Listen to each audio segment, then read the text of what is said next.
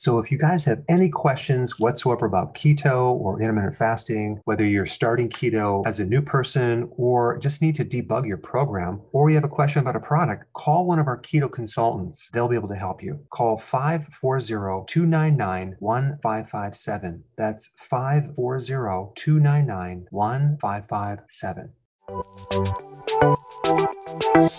Welcome to the Dr. Berg's Healthy Keto and Intermittent Fasting Podcast, where Dr. Berg takes you on the journey for the truth about getting healthy and losing healthy weight.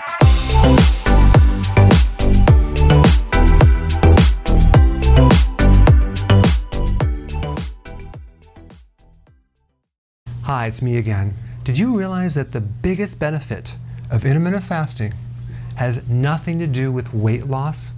Okay, so the biggest benefit has to do with this new concept called autophagy. I don't know if you've heard about it before, but if you haven't, you're going to hear about it, but it's incredible actually.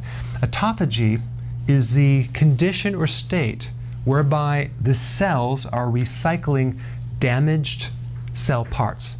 Okay? So it's a recycling, it's taking out the trash, clears all the trash out of the cell. Um, it's also getting rid of pathogenic microbes. Okay, so basically anything like mold, fungus, bacteria, virus sitting in the cell, and anything that's damaged, not working. So each cell has a little garbage disposal called a lysosome composed of enzymes to break down these parts into small little particles, which are then sent to the liver to be used either as energy or recycling into new tissue. Okay? Autophagy was discovered by a Japanese scientist in 2016. So just think about the magnitude. If you were able to extract pathogenic microbes, damaged things out of your cell, think what's going to happen to your brain, cognitive effects, anti aging for your skin, longevity, immune system. It's incredible. So the thing that stimulates this the most is fasting and intermittent fasting. Okay, that's number one. So if you're not fasting or doing intermittent fasting, you need to start that immediately. Okay, I put a link down below, more information on that. But there's some other things that will also increase it to some degree, not near as much as intermittent fasting, but olive oil, uh, aerobic exercise. That would be like low intensity exercise, walking, yoga, things like that. Then we have sulforaphane, which is basically a phytonutrient category with all the cruciferous type vegetables, okay? Interesting. We always come back to the cruciferous. Vitamin D3 will increase it.